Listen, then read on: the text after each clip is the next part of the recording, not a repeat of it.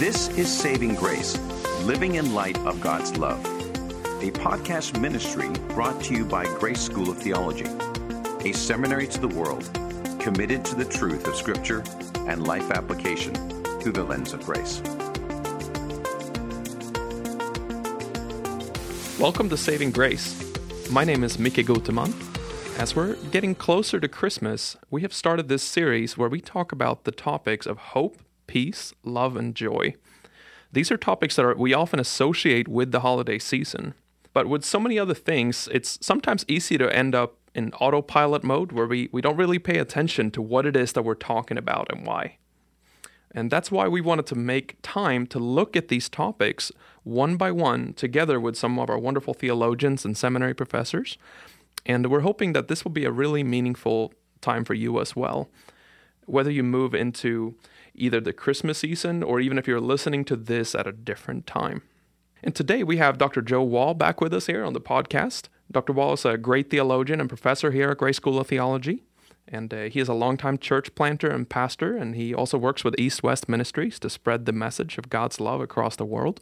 Dr. Wall, it's so good to have you with us again. Well, good to be with you, McKay. It's always delightful to spend time with you. You get asked some great questions.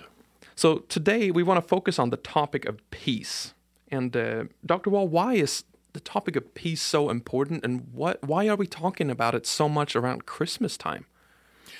You know that that's uh, probably one of the most significant terms during Christmas time. We sing about peace on earth, and uh, it's good that you asked the question because it's a very, very important biblical uh, truth that's revealed right in the in the major Christmas story. When we think about the Christmas story, it comes from two of the Gospels, from Matthew and Luke. And you know, John starts in eternity past, and Jesus uh, uh, comes on the scene.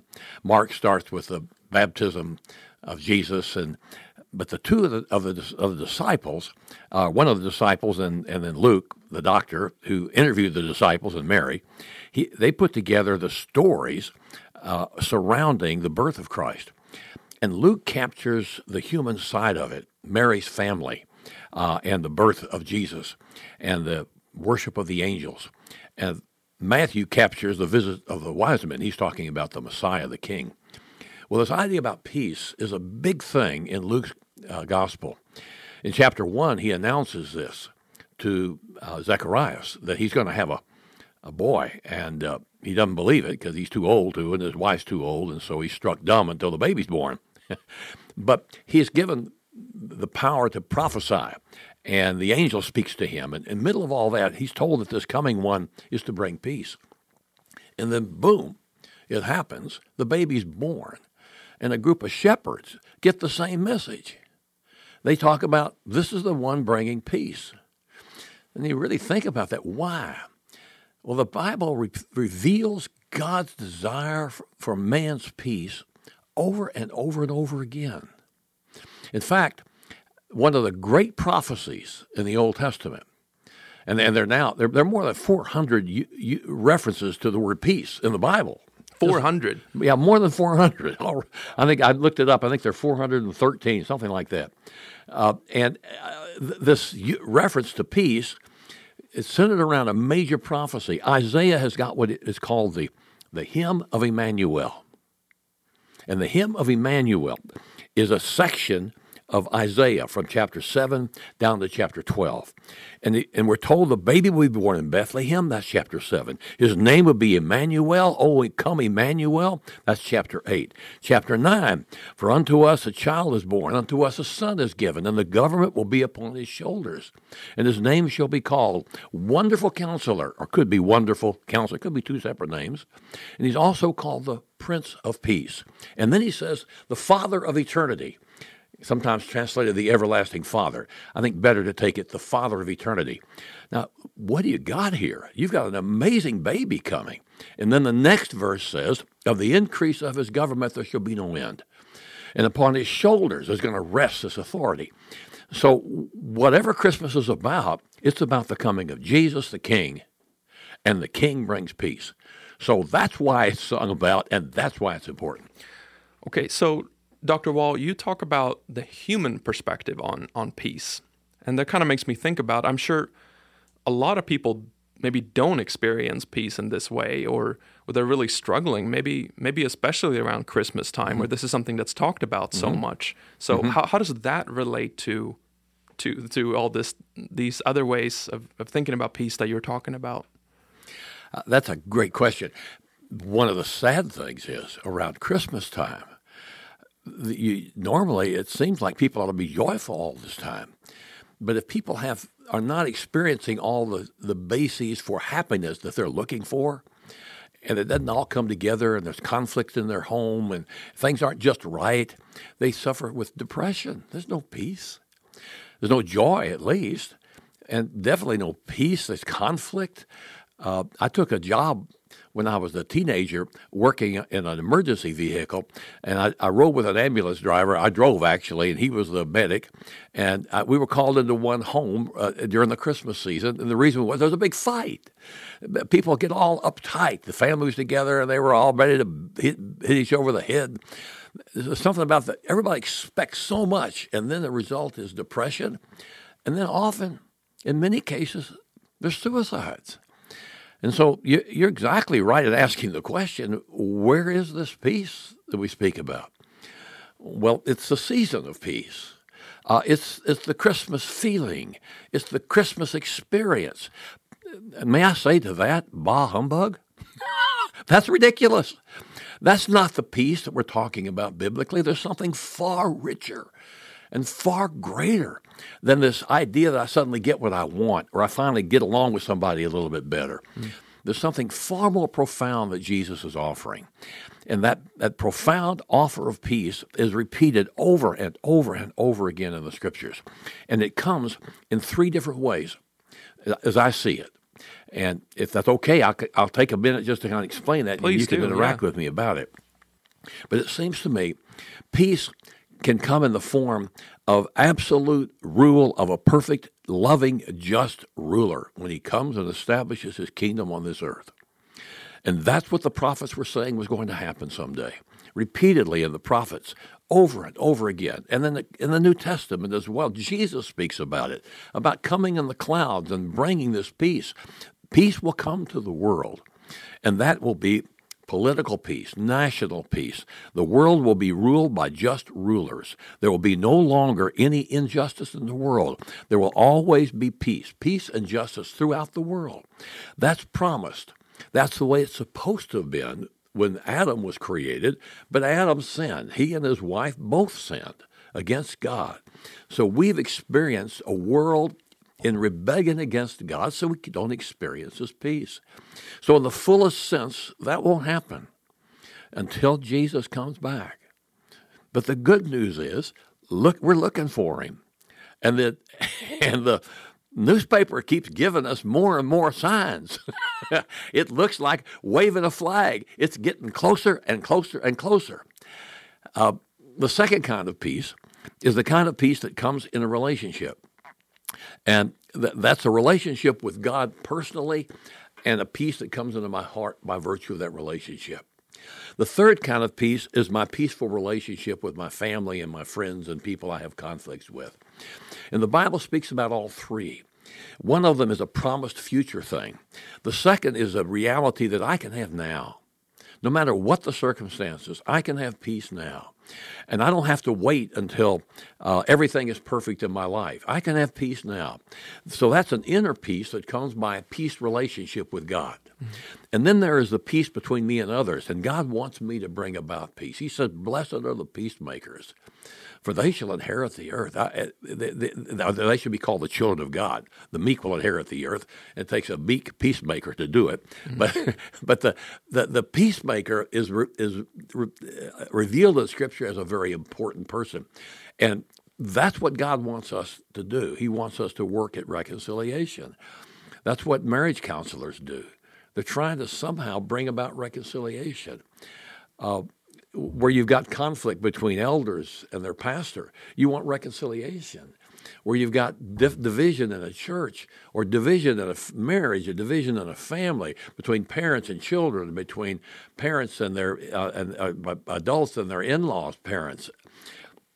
All of these, God calls us to peace, and He says you can bring that peace about. So that's the third kind of peace.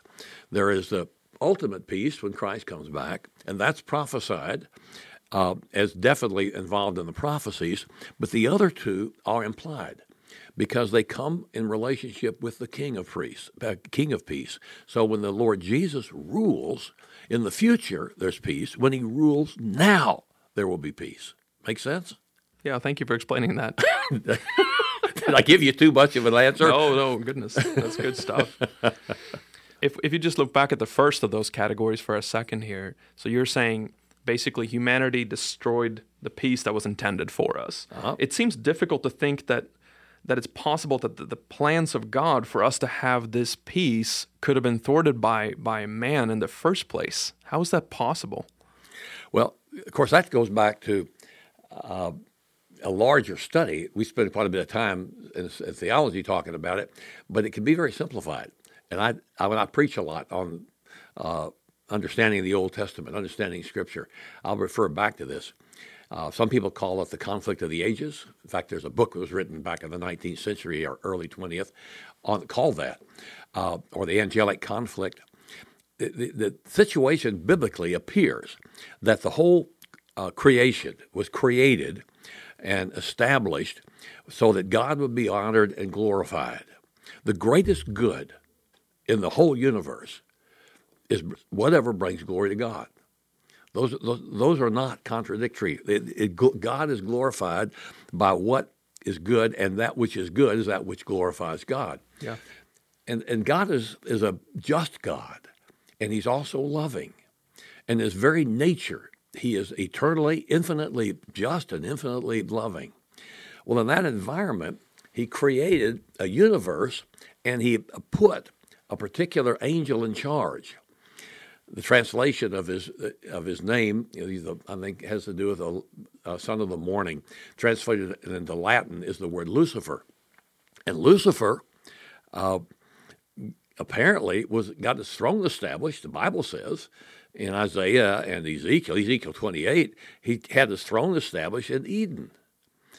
So Eden was on this planet, we know that. Therefore, we conclude that this was a center, this planet, and Eden was a center of the rule of the universe. And Lucifer was in control. There were no human beings, there was no mankind created. So the entire creation, all of the angels submitted to this leader. Second command was a guy apparently whose name was Michael. Michael the Archangel. You like that because that's I like your that name. name. That's yeah, your name. That's a great name. Well, Michael the Archangel seems to be number two, at least as best we can understand from reading the passages on this. Lucifer says, "I'm I'm God." He exalts himself up above the very revelation of God. God exists eternally as the Father, the Son, and the Spirit. And as the Son, he is called the Logos, the Word of God, the outward personal expression of God. Lucifer says, I'm bigger than that. I'm better than that. He exalts himself above the eternal personal Logos of God. And when he does that, uh, he puts a rebellion in place and he takes a host of angels with him, the scriptures say. So God judges him and judges the planet. And then he redoes the planet. And that's why I think a lot of people say there's a big, uh, big deal about the age of the earth and everything. It's, it's a, there's a view called the gap theory. I am highly committed to the gap theory. I don't consider it a theory. I think it's very clearly taught in the Bible. Between Genesis 1 1 and 1 2, there's a gap. And it doesn't have to be billions of years, it could be 10 days. I don't know, but there's a gap there. Uh, I'm talking theologically and biblically, not talking geology. And there's that's the gap between Satan's uh, rebellion against God, and he brought darkness on this planet. And so God remade the planet and set it up so that there could be human beings on it. And the human beings are given to take charge of the, this planet and, and take it back away from Satan. God had a plan, and Satan didn't understand it. And the plan was he had creatures that could have children. And one of those children could be a union between God and man. So the plan was already in place when he created man. He would have redeemed, eternally redeemed, worshiping, loving children who would always love him for what he did for them. And to do that, he had to give us free will. Without some level of freedom, God, God is sovereign. There's a difference between saying God is uh, controls everything and God is in control. Those are two separate ideas, and they're blended by theologians. In simplicity, the practical man can understand it. There is a sense in which a person can ha- be in control. He allows or brings things to pass, or controls. That means he makes everything happen. God is not making everything happen. God is in control and he allows certain things to happen. So there can be volition that can ultimately result in worship. So, with that in mind, he creates man who can destroy the, the peace between him and man. Uh, creatures that could do that so he can restore them. So the peace was breaking, broken in the, in the Garden of Eden, and, it and it was promised it would be restored by the head, by, by the heel uh, on the head of Satan. I call it the, uh, the head crusher. The head crusher is coming, and he did it at the cross. And I might just make a note there for our listeners too that if, if you want to hear more about this sovereignty, I think this is a topic that is that is challenging for a lot of people in understanding how does this really work or how can how can free will be compatible with you know with, with God's will or, or things along those lines. And um, we talked to Dr. Wilson about that here on the podcast. If you go back in your podcast feed and listen to episode four and 5 mm-hmm. that's actually two episodes where we talk a lot about that for those who are interested. So that's just a little plug in there. Good, good if you'll allow me, that that kind of leads me to a question as we're talking about, you know, our rebellion against God and um, how that all went down. I mean, if if God knows everything, and this is something I'm sure a lot of people have asked themselves at one point, but if He knew this was going to happen, that we were going to squander His plans in this way, why do you think He bothered to to to create us in the first place? Ah, He created us because in his heart, he desired to have that loving relationship of children like us. Um, it's kind of like saying, why in the world would I go buy that puppy? That puppy's going to mess up in the all over the house. That puppy's going to bark when I don't want it to bark. But I, I have got that little. I, I, believe dogs. This is a this is Joe Wall theology, but I believe dogs were created by God so we could understand the loving relationship between us and our Father. I, I just think that the, there's a, a, a tie to my wife's puppy. that's now a puppy. We still call him call her a puppy. She's 12 years old. We call her a puppy. and th- there's that that you put up an awful lot of stuff because there's something far more important so, however you understand, uh, some things are beyond our understanding. We're talking about an infinite God with infinite knowledge and infinite wisdom. We're trying to understand that. We've gotten little bits and pieces of it. I'm telling you the bits and pieces that seem to me there. I, I don't know if I could give you an absolute complete thing because then I would be infinite. and I'm certainly not infinite. I, I am eternal because He made me eternal, but I am not infinite. so if we if we move into the transition a little bit of between looking at this concept of peace in the Old Testament uh-huh. and looking at you know the new covenant that we live under today, um, I'm a little bit curious what what would this idea of peace look like in people's understanding when they lived under the old covenant? You know, it's we kind of have the benefit of having the New Testament here today that reveals so much of God's plan that He set out to do to restore the world's peace back in place. Mm-hmm. Um, but how would they understand this concept of peace prior to that happening? Well, um, they understood it as something that ultimately would come in the future, and they understood something they could have right then too. They they they, they experienced all, they experienced peace in all three areas themselves. In the scriptures, it's very clear. In fact, if you read through Leviticus, Numbers, and Deuteronomy, that's where majority of the places the word peace is found, and it's normally connected with a peace offering. So regularly, God wanted a peace offering for fellowship with Him. And the peace offering normally involved killing an animal and having a dinner afterwards.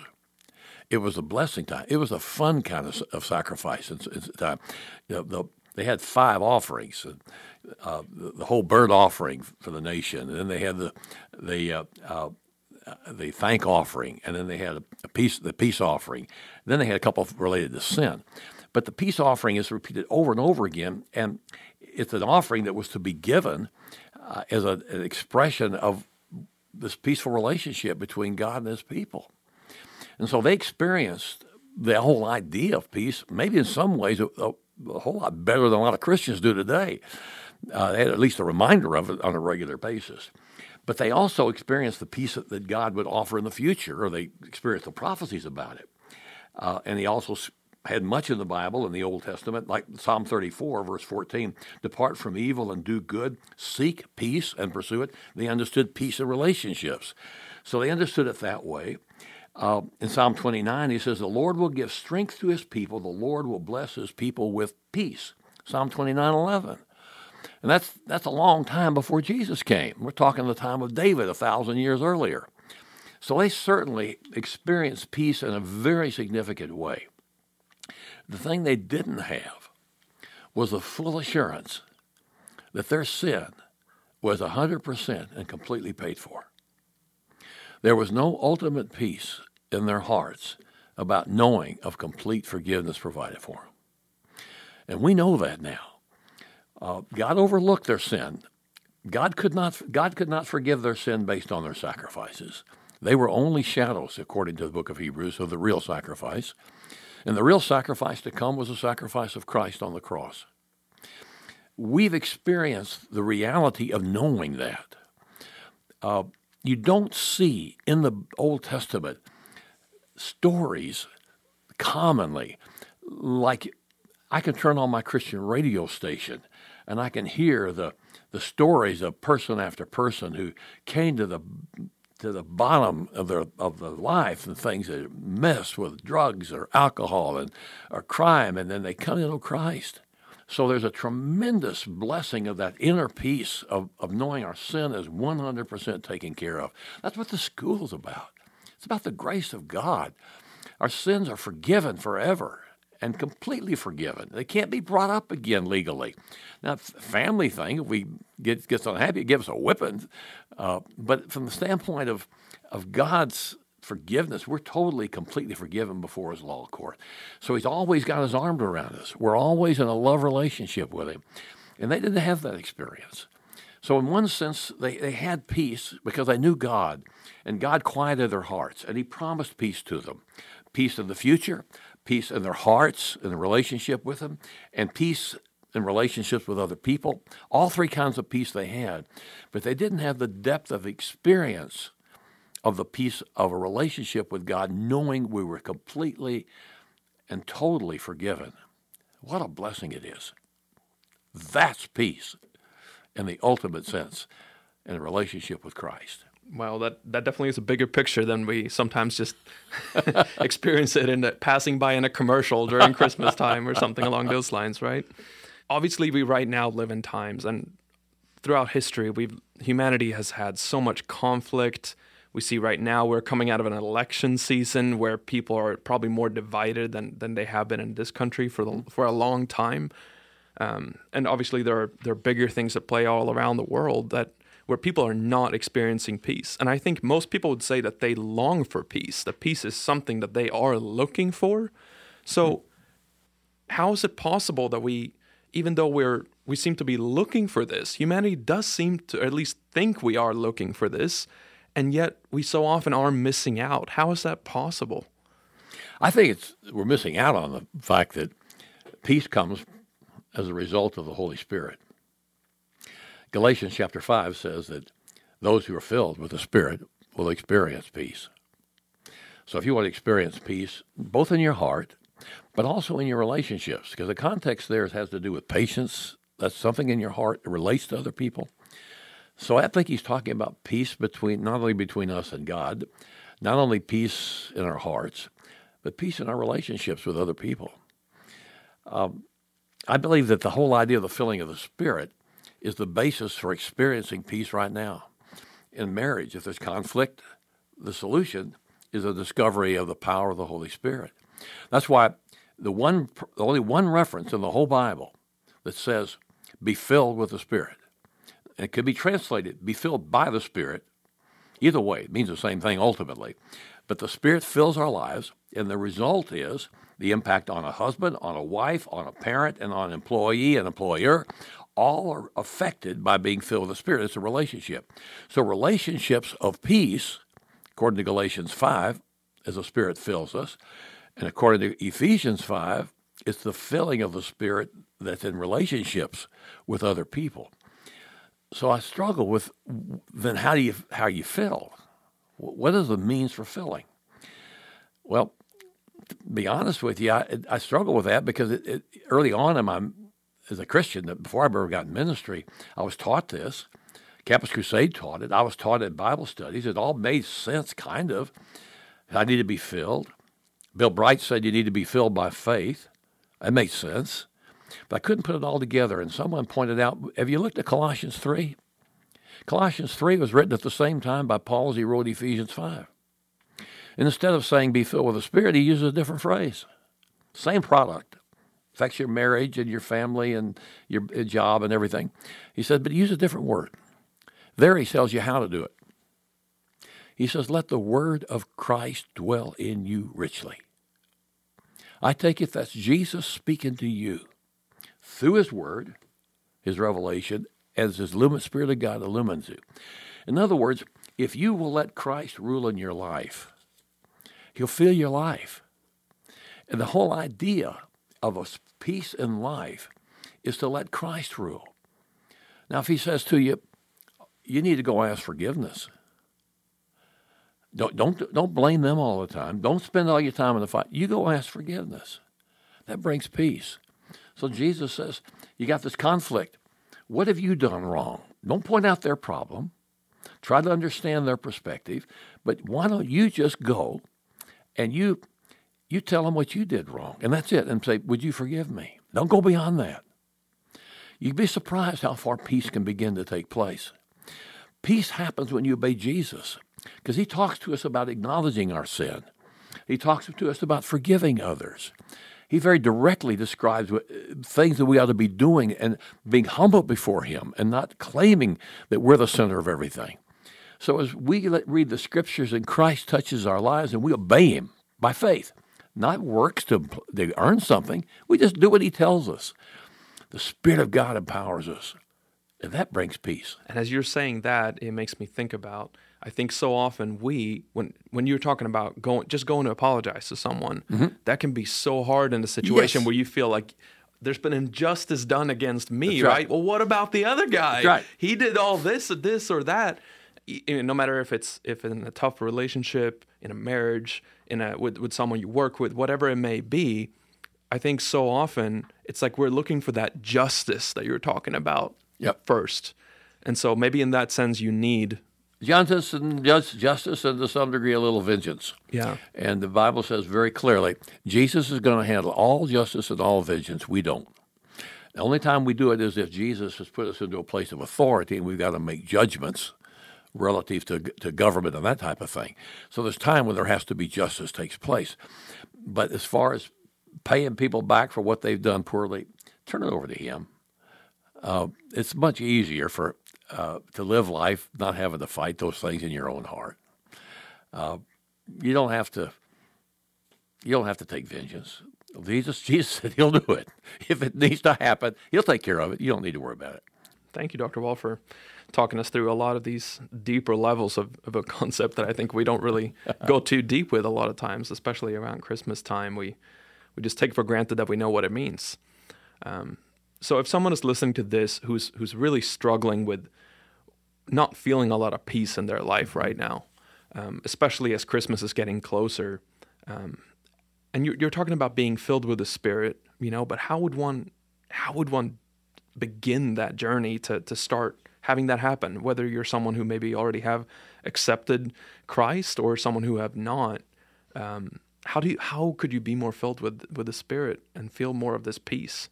You know the I, I, have guys I disciple that, that str- struggle with anxieties. They tell me, uh, and, and I personally, as a youngster, I had problems with anxiety because I grew up in a, a home. I was I was born in a, in, a mental institution. My mother was uh, psychotic at times, and as a result, I grew up with, with some fear.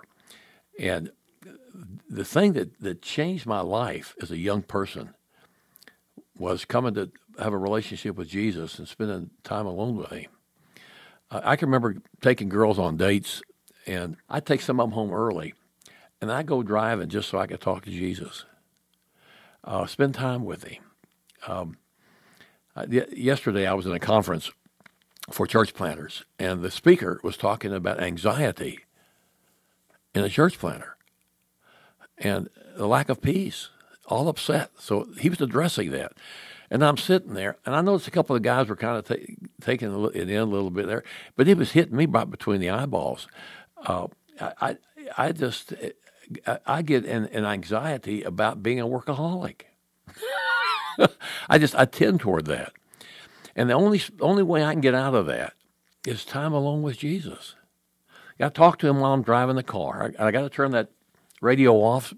I listen to the radio sometimes. I listen to talk show stuff. I listen to Christian music, different. I turn it off sometimes. And we just talk.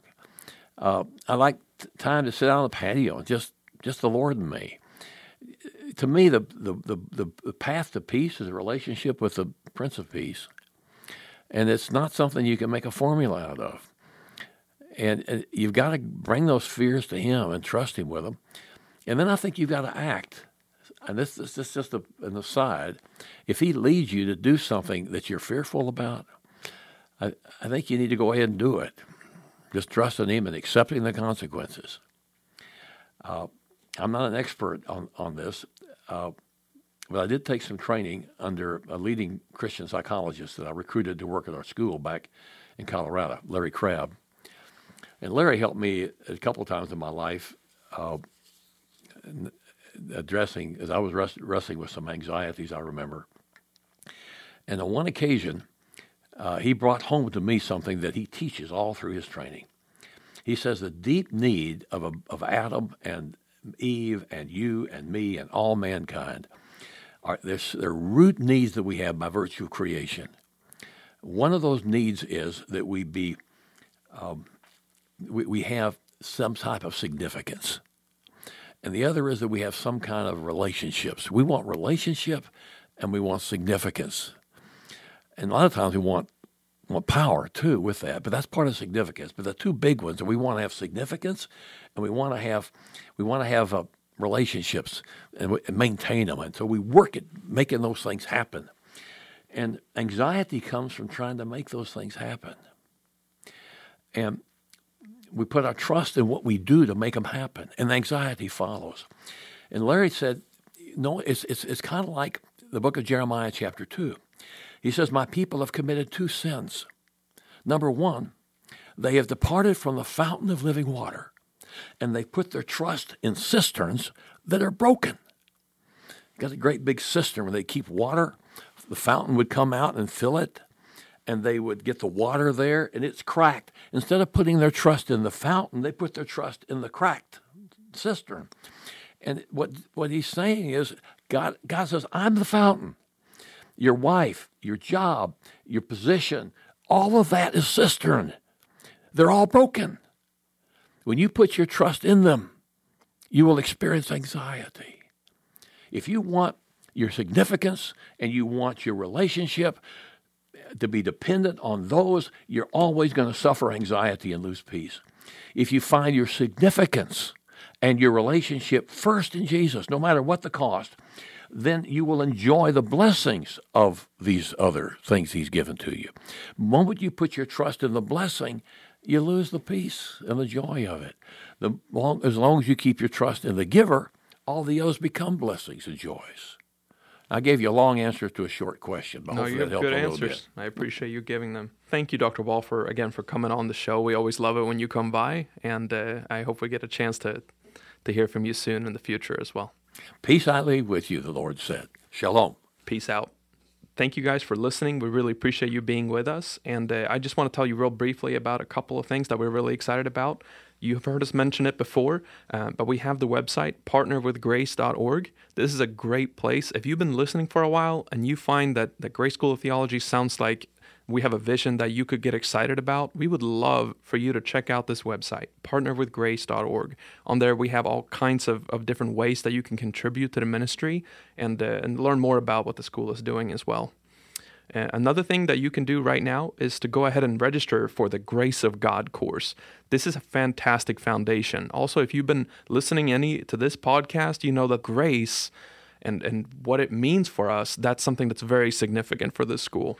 And if you want to learn more about it, this course gives you a fantastic foundation. Dr. Wall is one of our teachers here in the course, and you get a chance to hear from him talking about eternal rewards. And uh, before that, you're also going to hear from Dr. Wilson teaching about sovereignty and why that matters, as well as our president, Dr. Anderson, talking about salvation. So if you haven't already done it, I encourage you to check that out. And the process is really simple all you got to do is to go to gsot.edu slash grace of God to register. Once you're registered, this nine session course of recorded content will be delivered weekly to your inbox. And of course, we always love to hear from you. If you want to contact us, the best way is usually via email. That would be savinggrace at gsot.edu. Thank you for listening. We're so excited to have you with us. You have been listening to Saving Grace a podcast ministry of Grace School of Theology. For more information, visit gsot.edu slash saving grace. Views expressed on this podcast may not always be the views of Grace School of Theology or its leadership.